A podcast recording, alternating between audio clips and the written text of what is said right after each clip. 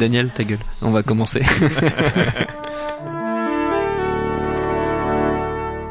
Bonjour. C'est moi Orson Welles. J'aime pas trop les voleurs et les fils de pute. Salut, c'est Nos Ciné, votre rendez-vous hebdo avec le cinéma sorti de sa torpeur estivale et de ce beau mois passé à se rouler allègrement dans les travées les plus richement fournis de sa petite vidéothèque personnelle et prêt à attaquer la rentrée avec toute la vigueur qu'elle requiert, à ceci près qu'on va d'abord prendre le temps de revenir sur un film sorti il y a quelques semaines, Mission Impossible Rogue Nation, cinquième volet des aventures de l'espion Ethan Hunt et de ses petits camarades, l'occasion pour nous de remonter le fil de cette franchise attachante, pleine de défauts certes mais riche en qualité aussi. Pour parler de tout ça autour de la table, trois volontaires pour cette mission, Daniel Daniel Andreev, salut Daniel. Salut. Alexandre Arnaud, salut Alex. Salut. Et David Honora, salut David. Salut Thomas. Et le public autour de nous ici autant qu'à laisser nos ciné épisode 17, c'est parti. Monde de merde. Pourquoi il a dit ça? C'est ce que je veux savoir. C'est quand même avec une petite joie toute adolescente qu'on accueille à chaque fois les nouvelles aventures de la petite bande de l'IMF, l'Impossible Mission Force, les espions de l'extrême, le plus fameux étant Ethan Hunt, c'est-à-dire Tom Cruise, entouré par un cast de choix comprenant Simon Pegg, Jeremy Renner, Alec Baldwin chez les garçons et Rebecca Ferguson et, je prends ma respiration, Jing-Soo Zhang chez les filles. Pour ce nouvel épisode, l'IMF se fait dissoudre carrément, ce qui n'empêche pas ses membres les plus motivés de poursuivre leur traque du syndicat, une bande de méchants devenus des criminels internationaux, le tout sous la caméra de Christopher McQuarrie, collaborateur de longue date de Brian Singer, notamment sur Usual Suspects, et à qui on doit, entre autres, le film Jack Reacher.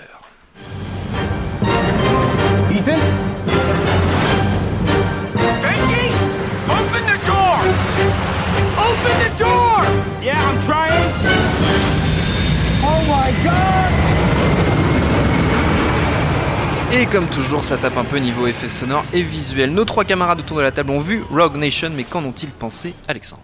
Ah, c'est moi qui ouvre les hostilités. Ouais, c'est toi. Euh, bah moi, je vais être euh, extrêmement favorable parce que bon, je, je, je partais euh, déjà conquis euh, avec euh, la bande annonce, avec le CV déjà du réalisateur Christopher McQuarrie, qui est donc, euh, comme tu l'as dit, réalisateur de Jack Reacher, le précédent euh, film d'action avec euh, Tom Cruise que j'avais trouvé très cool, un bon thriller avec un Werner Herzog en, en, en en vilain qui était assez euh, mémorable. Euh, il avait aussi fait d'autres choses, notamment, euh, tu l'as dit, les scénarios avec Singer, mais aussi des petits polars, notamment Way of the Gun, qui était pas mal du tout. Donc niveau CV, j'étais assez conquis d'avance euh, et pas déçu par le par le résultat. Je pense qu'il y a quelques scènes d'action assez euh, anthologiques dedans, notamment toute la scène à l'opéra de, de Vienne, qui est euh, assez virtuose euh, en termes de mise en place, en termes de gestion de de, de, de plein d'éléments. euh, voilà, c'est pas la première scène de la franchise euh, qui met en place euh, plein de personnages dans des endroits différents qui communiquent via euh, via les oreillettes, etc. Mais euh, il y a un savoir-faire dedans qui est assez indéniable. Euh, et euh, bah, ce que, ce que j'ai bien aimé aussi, c'est surtout que on n'a pas trop l'impression, même pas du tout l'impression que euh, c'est un baroud d'honneur de Tom Cruise, euh, etc., etc. Il n'y a pas ce côté euh, vieux de la vieille à la Expendables. Euh, Tom Cruise qui a euh, 50 piges bien passe, bien tassé maintenant, je sais plus quel âge exactement il a, euh, fait encore le job. On a parlé ad nauseam de ses de ses cascades qu'il effectue lui-même, notamment celle sur la, la scène de l'avion qui est, qui, qui qui au début du film. Euh, Qu'on voit dans la bande-annonce. et qu'on voit dans la bande-annonce à euh, à larigot. Euh, donc moi, je suis assez content du, du film et euh, je, je, je, je pensais que ça pouvait être euh, une façon pour lui de passer un peu la main, euh, même si au bout d'un moment, on peut pas toujours refiler les franchises à Jeremy Renner euh, parce qu'après Bourne, ça ferait beaucoup. Mais je pensais qu'il allait un peu s'effacer et même s'il s'efface un petit peu, c'est-à-dire que dans le sens où ses collègues ont vraiment euh, sont pas uniquement des sidekicks, ils ont un rôle à jouer assez important euh, et, euh, et en fait non, ça reste quand même un cruise un cruise show et, et bah, ça fait le job, donc tant mieux pourvu que ça dure. David? Euh, bah, moi, je suis plus partagé. Enfin, je, je, je, je dirais que j'aime euh, à moitié le film parce que j'aime la moitié du film en fait. Euh, C'est plus simple. Et comme ça, au moins, c'est simple. euh, en fait, euh, bah, je trouve que, que, que ça Quelle démarre. moitié, alors que La première moitié en Le fait. début. Euh, ça, Ah oui. ça, ça démarre très bien et puis bon, on a, on a un climax dans une scène en apnée incroyable. En gros. Il doit plonger pour aller récupérer une clé USB euh, secrète euh, au fond d'un trou au, au Maroc. Et, euh, et alors il paraît que euh, il paraît que, que Tom Cruise a dû s'entraîner pour pour rester en apnée 6 minutes, alors que dans le film il doit tenir que 3 minutes. Donc en fait Tom Cruise est encore plus fort encore plus fort qu'Ethan Hunt. qu'Ethan Hunt, donc c'est c'est c'est assez incroyable.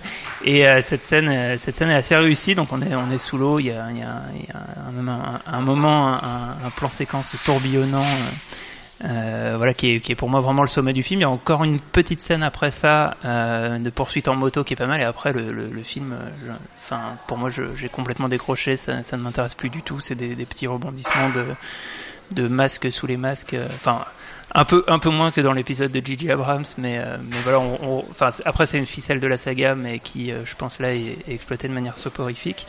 Et, euh, et, et voilà, donc évidemment, dans la, dans la première partie, il y a cette scène euh, Hitchcockienne euh, à, à l'Opéra de Vienne où on, nous refait une, une variation sur le, sur le coup de la cymbale de, de, de l'homme qui en savait trop. Et euh, ce qui ressort euh, admirablement, je trouve, de, de, cette, euh, de cette première partie du film, c'est quand même un sidekick, c'est Rebecca Ferguson, Ah oui.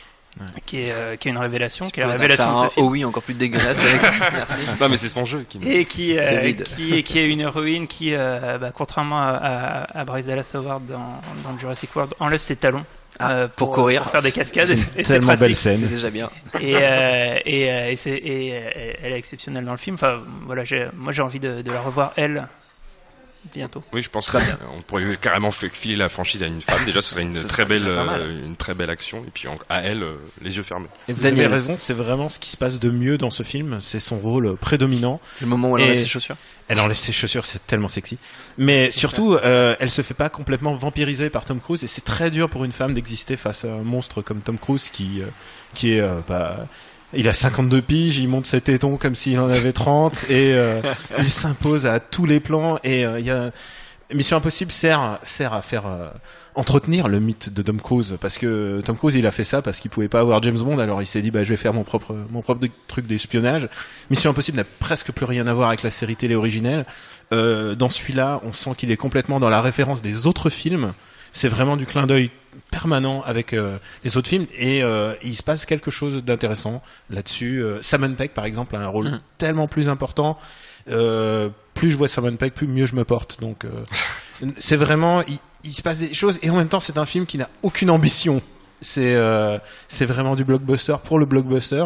Il arrive à une saison un peu difficile parce qu'il y a eu Mad Max qui est passé devant et qui a expliqué à tout le monde qu'il fallait faire des trucs réalistes et pas que de, de l'image de synthèse. Et il s'en sort euh, vraiment mieux que et Terminator euh, et Jurassic Park parce qu'il a cette espèce de patate. Alors euh, c'est pas c'est même pas le meilleur Mission Impossible, mais euh, je crois qu'on se suffira de ça. Bon bah très bien, Mission Impossible Rogue Nation, c'est toujours au cinéma. Et si vous n'avez pas claqué tous vos sous pendant les vacances, profitez-en, ça vaut le coup. Bonjour, Jim. Attends, attends, attends, tu peux conduire? Il y a une minute, t'étais mort. Votre mission que je vous conseille vivement d'accepter sera de trouver la personne qui a monté ce scénario et de l'arrêter. Dans la grande vague d'adaptation de séries télé des 60s et 70s qu'a connu le ciné hollywoodien il y a une petite dizaine d'années, une seule finalement aura survécu aux outrages du temps, c'est Mission Impossible, peut-être parce que dès le début ils ont misé sur de véritables réalisateurs, puisque rappelons que les quatre premiers épisodes ont été signés dans l'ordre par Brian De Palma, John Woo, J.J. Abrams et Brad Bird, on a connu pire. Bon la musique parfois pêchait un peu mais ça fait aussi partie du charme.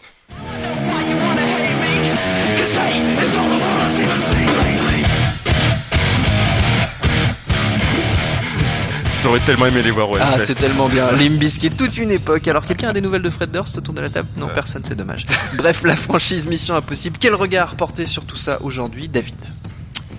Euh, la franchise. Tu vas parler de Brian De Palma, je sens, David. La franchise. Alors, non, bah, Brian De Palma, enfin, pour moi, il y a, clairement dans la saga, il y a, il y a un film, et puis, euh, et puis derrière, autres. des trucs qui essayent un peu de ressembler à quelque chose. Euh, bon, enfin, vraiment, euh, jamais, euh, jamais aucun des, des films suivants n'est arrivé au, au niveau du film de Brian De Palma. Pre- presque, j'aurais presque tendance à dire que c'est, c'est une franchise qui est en, en déclin permanent, parce que moi, j'aime beaucoup l'épisode de John Woo. Waouh. Oh là, il va y avoir débat. et euh, que, que j'aime parce que euh, parce que en fait euh, John Woo ne s'efface pas euh, derrière euh, derrière la franchise. Oui, mais et il fait, et fait, fait du John Woo fait de peut-être de l'autoparodie mais euh, pour moi un, un, un point où c'est où c'est complètement jouissif quand quand Tom Cruise met un coup de pied dans le sable pour faire sauter le euh, le, le, le flingue quand les, les colombes s'envolent. Je trouve ça je trouve ça je trouve ça beaucoup plus plaisant que, que l'épisode hyper austère de, de J.J. Abrams euh, dont j'ai je pense quasiment aucun souvenir Eh bien, écoute, moi, c'est c'est celui pour lequel j'ai pas mal d'affection en fait, parce que euh, bon, j'étais un peu déçu et par le De Palma et par euh, le John Woo. Et le J.J. Abrams, d'abord, il a il a imposé un méchant absolument dantesque avec Philippe Seymour Hoffman.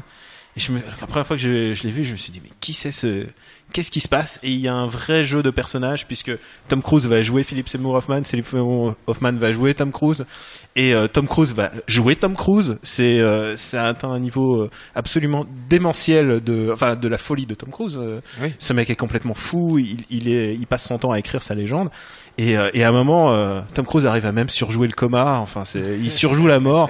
Ce mec est c'est pour ça que j'adore le troisième. Il a- il n'a aucun sens et c'est pour ça que je l'adore. Alexandre Bah, le troisième, c'est surtout en plus le, le film qui a relancé la franchise parce qu'il n'y avait pas eu de Mission Impossible depuis 6 ans, parce que Mission Impossible 2, si ma mémoire est bonne, c'est c'est 2000. Euh, et, Mission Impossible 3, c'est le film du, du renouveau parce que c'est l'arrivée aux manettes de J.J. Abrams, pas seulement en tant que, que, que réalisateur, mais aussi en tant que producteur. Il a pris en charge en partie la production des, des- de tous les volets qui ont suivi. Et, et, euh, ce qui est important, c'est que euh, les deux premières Missions Impossibles, moi, j'ai une tendresse évidemment pour le premier de De Palma et celui de John Woo. Par contre, je, je le supporte de moins en moins avec les années. Euh, mais les deux premiers Missions Impossibles sont sortis avant euh, le la franchise Bourne, euh, donc Jason Bourne, et avant le renouveau de James Bond euh, avec Casino Royale et les, les- les versions Daniel Craig. Et quand on revoit les, les deux premiers James Bond, euh, bah écoute, euh, par rapport à la concurrence qui s'est installée ensuite, c'est vrai que ça fait un peu autre temps, autre mœurs. Mission Impossible 3 euh, commence à marcher un peu sur les plates-bandes, notamment en termes de, de, de, de mise en scène, euh, des bournes réalisées par Paul Greengrass avec une caméra euh, qui, sans, faire, sans verser dans la shaky mais dans les, le montage épileptique, euh, euh, arrive à donner vraiment une, une, une dynamique à, à l'action, etc. Euh, et ensuite, euh, bah, je pense que sans aller dire jusqu'à que ça donne la, la dragée haute au, au dernier Bond, euh, notamment Skyfall, euh, je trouve que Brad Bird a fait un travail assez exceptionnel sur Ghost Protocol, Oui. euh, avec euh, voilà une gestion des scènes d'action assez admirable. Toute la scène en Russie de, l'introduction est, vraiment hyper bien chorégraphiée, hyper bien maîtrisée. Euh, et pour moi, je suis pas d'accord avec David dans le sens où pour moi c'est pas une, franchise qui s'essouffle, c'est au contraire une franchise qui évolue en permanence, euh, qui euh, s'adapte euh, au cinéma d'action contemporain euh, et qui euh, et qui n'a pas à rougir, on va dire, de, ce qu'elle propose par rapport à ce que fait la concurrence. David? Ouais, je pense, je pense aussi que que J.J. Abrams effectivement a, a, a fait changer, euh, a fait, a fait passer la, la, la franchise dans une autre dimension. En fait, l'a finalement rapproché de la télévision. Et donc on, on est avec les derniers opus qui sont pour moi ressemblent plus à des, des gros épisodes de, de, de séries télé. En même temps, là-bas, c'est une série télé. Donc Et euh, oui, mais alors plus la même série télé. Oui, ah, on, est, complètement. on est dans autre chose. Euh, et euh, alors que justement, ce qu'a- ce qu'avait fait De Palma, c'était vraiment de l'arracher, euh, l'arracher à la télé pour pour l'emmener dans le cinéma. Et, euh, et voilà, moi ça, ça m'intéresse beaucoup. Moi, je trouve que c'est des, des films qui sont, en- concernant le dernier, pas déplaisants, euh, mais qui euh, qui ne me marquent pas, qui ne produisent pas d'images euh, pour moi marquantes. Même même celui de Brad Bird où il y a où il y a des il y a des passages d'anthologie, la, la scène de vertige dans le dans le dans le À Dubaï, l'immeuble dans Ouais. l'immeuble géant. Euh, voilà, au-delà, de ça, je, retiens très peu de choses et c'est aussi, euh, euh, je trouve des, films qui parfois se complaisent un petit peu dans, l'obscurité. C'est ce que je reproche aussi à la fin du, du 5. Euh, voilà, dans un truc un peu, au bout d'un moment, plus, plus rien n'est lisible, on, on comprend rien et ça tombe bien parce que ça permet de, de clore des scénarios qui sont sans queue ni tête. Enfin, que c'est qui quand se même ressemblent toujours. En fait, les scénarios, quand on fait gaffe, Ouais, voilà. c'est C'est toujours, un traître de, les, les mêmes rebondissements. C'est toujours l'organisation qui se fait démanteler. Voilà. Ils sont contre. euh, Il contre faut, le- il faut aller récupérer l'establishment. USB euh, et puis et puis voilà. Mais euh, mais et, et, et du coup euh, voilà, c'est quand quand quand la saga permet de, de produire des, des séquences, je trouve très lumineuses, euh, très euh, euh, intelligentes dans la manière de, de, de, de mettre en place le, la problématique et comment on va on va accomplir une mission impossible. Euh, là, c'est intéressant. Quand quand en fait pour aborder le premier ministre, euh, il suffit de mettre un masque, euh, ça m'intéresse pas trop. Mais ce qui est, ce qui est marrant, ce que tu disais sur De. Palma qui s'était euh, qui s'était éloigné de la série télé, il s'était éloigné à tel point que moi je me souviens ce qui m'avait énormément choqué quand je l'avais vu en salle à sa sortie en 96, le premier Mission Impossible, c'est que je regardais les, les rediffs des épisodes aussi bien de la première version de la série Mission Impossible que du revival 80s avec Peter Graves dans le rôle culte de Jim Phelps, donc le chef de, de, de l'équipe Mission Impossible.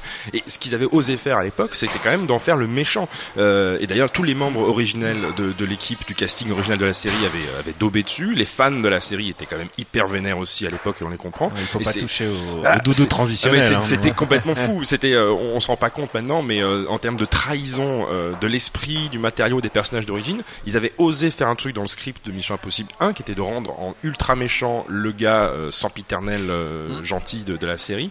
Euh, et à l'époque, moi, ça m'avait fait chier parce que je regardais la série, mais maintenant, je trouve que c'est une idée euh, a, por- a posteriori géniale. Et heureusement, parce que bon, bah maintenant, comme vous le disiez, comme on disait tout à l'heure, il n'y a plus vraiment de signe avec la série originale à part le, le thème de la chiffrine et euh, le message s'autodétruira dans 5 secondes. Les quatre premiers Missions Impossibles, ça se trouve sans trop de problèmes en DVD, Blu-ray et en VOD, et ça vaut le coup, même, même avec Limp Bizkit. Et oui, pour terminer, c'est la tradition dans nos ciné, les recommandations de nos chroniqueurs, deux petites minutes chacun pour convaincre, même peut-être plutôt une minute. On reste dans le film d'espionnage si possible, ou dans les adaptations de séries télé, encore dans la filmo de Tom Cruise, euh, Daniel par exemple. Ah, alors, écoute, pour une fois, là, je, je, je vais faire l'impasse sur Tom Cruise. Ah. Je vais parler de Spy, qui m'a vraiment euh, tapé dans Ouais. l'œil cet été. C'est une comédie, euh, c'est une comédie délirante, euh, et vraiment euh, dans le dans le ton de ce qu'on pourrait. C'est un mélange entre Apato et du pastiche et, et du pastiche de de d'espionnage. Ça va, ça va très loin. Je vous conseille d'y aller vraiment sans sans sans vous renseigner sur ce qui se passe. Il y a des punchlines, c'est tout ce qu'on veut avoir sur du cinéma rigolo. Il y a Melissa McCarthy, enfin vraiment. Il y a, Jason tout- Statham. il y a Jason Statham. euh, Ultime. euh, au bout de l'autoparodie, quoi. Enfin, il est encore mieux que dans Transporteur, si on, si on peut admettre qu'on peut faire mieux que Transporteur. Euh, non, c'est vraiment du cinéma euh, débile et, euh, et vraiment réjouissant. Je vous recommande d'aller le voir sans retenue. Alexandre. Alors, tu parlais d'adaptation de série télé. Moi, mon, ma, ma recommandation, euh, elle date pas d'hier, c'est pas un film tout récent, mais c'est euh, l'agence Twisk, version euh, Joe Carnahan. Euh, et d'ailleurs, Joe Carnahan qui devait initialement réaliser Mission Impossible 3 avant que J.J. Abrams euh, en prenne les rênes. Euh, l'agence Twisk, c'est un film qui est pas resté vraiment à la postérité. J'entends personne en, en- en parler régulièrement. Le film n'a pas eu de suite, etc. Alors que voilà, alors qu'en fait, il était hyper cool comme il y a film d'action. punchlines Des géniales. Punchline de fou. Liam Neeson en Hannibal est merveilleux. Sa, sa scène d'introduction, son introduction dans, dans, dans, dans, la- dans le film est complètement jouissive. Euh, T'as tout un casting très chouette autour de lui, notamment euh, Bradley Cooper en, en looping. Euh, et c'est vraiment l'exemple typique de l'adaptation qui, euh, euh, contrairement au premier Mission Impossible, donc euh, ne démolit pas complètement la mythologie du matériau de base, le respecte, mais en l'amenant évidemment à des stratosphères blockbusteriennes. Et ça reste un, un- un très bon moment avec des scènes d'action absurdes. Bien avant le Fast and Furious 7 avec ses voitures lâchées d'un d'un avion en, en plein vol, il y avait la, la même chose mais avec un tank le Un qui, qui ralentit sa chute en tirant. C'était oui, absolument ah, débile. C'était complètement absurde. Donc euh, je reconseille The A-Team de Joe Carnahan. David, pour finir. Et, euh, et moi, du coup, je vais parler d'un truc qui a, qui a pas forcément grand chose à voir, qui est pas tout nouveau non plus, euh, mais c'est euh, C'est quoi. Citizen Kane. Non, euh, donc en, en fait, c'est euh, c'est quand Daniel parlait tout à l'heure du, du numéro de Philippe Seymour Hoffman et Tom Cruise euh, dans euh, dans le, le Mission Impossible de J.J. Abrams euh, et la, la performance de- d'un acteur qui joue un autre en fait qui se fait qui se fait passer pour quelqu'un, ça, ça, ça me fait penser à une série dont dont dont on n'entend pas tant parler que ça. Euh, c'est euh, Orphan Black, qui je crois est sa saison 3 maintenant, euh, et dans laquelle l'actrice principale, Tatiana Maslany, fait un numéro extraordinaire. En fait, elle joue plusieurs clones. Et euh, il arrive dans la série que euh, elle joue un clone qui se fait passer pour un autre clone, etc. Et euh, c'est euh, pour moi euh, une des, des meilleures performances d'actrice euh, à l'heure actuelle. Et c'est extraordinaire, c'est-à-dire qu'on la reconnaît tout le temps, on sait quel clone elle est en train de faire, qui se fait passer pour un autre clone, qui se fait pas- passer pour un clone. C'est euh, voilà une forme d'infiltration, d'espionnage, ça n'a rien à voir, mais c'est ma recommandation. Un petit peu quand même. merci à tous les trois. Notre temps est écoulé. Merci à Alain, à la technique, au temps qu'au public pour l'accueil. Prochain Nos Ciné, on parlera d'une série et d'un film qui porte le même nom, Wet Hot American Summer, un gros morceau de l'humour ricain débarqué récemment sur Netflix. D'ici là, vous nous retrouvez un peu partout sur le net, SoundCloud, Mixcloud, YouTube, Facebook, Twitter. On s'appelle Nos Ciné à chaque fois. N'hésitez pas à réécouter nos précédentes émissions sur Mad Max, sur Terminator Genesis, sur Jurassic World et nos vidéos club de l'été sur Christopher John Carpenter, William Friedkin, Tony Scott et Brian De Palma dont on parlait tout à l'heure. Et puis laissez-nous des petits messages, ça nous fait toujours plaisir. En attendant, on vous dit à la semaine prochaine. Ce message s'autodétruira dans 5 secondes.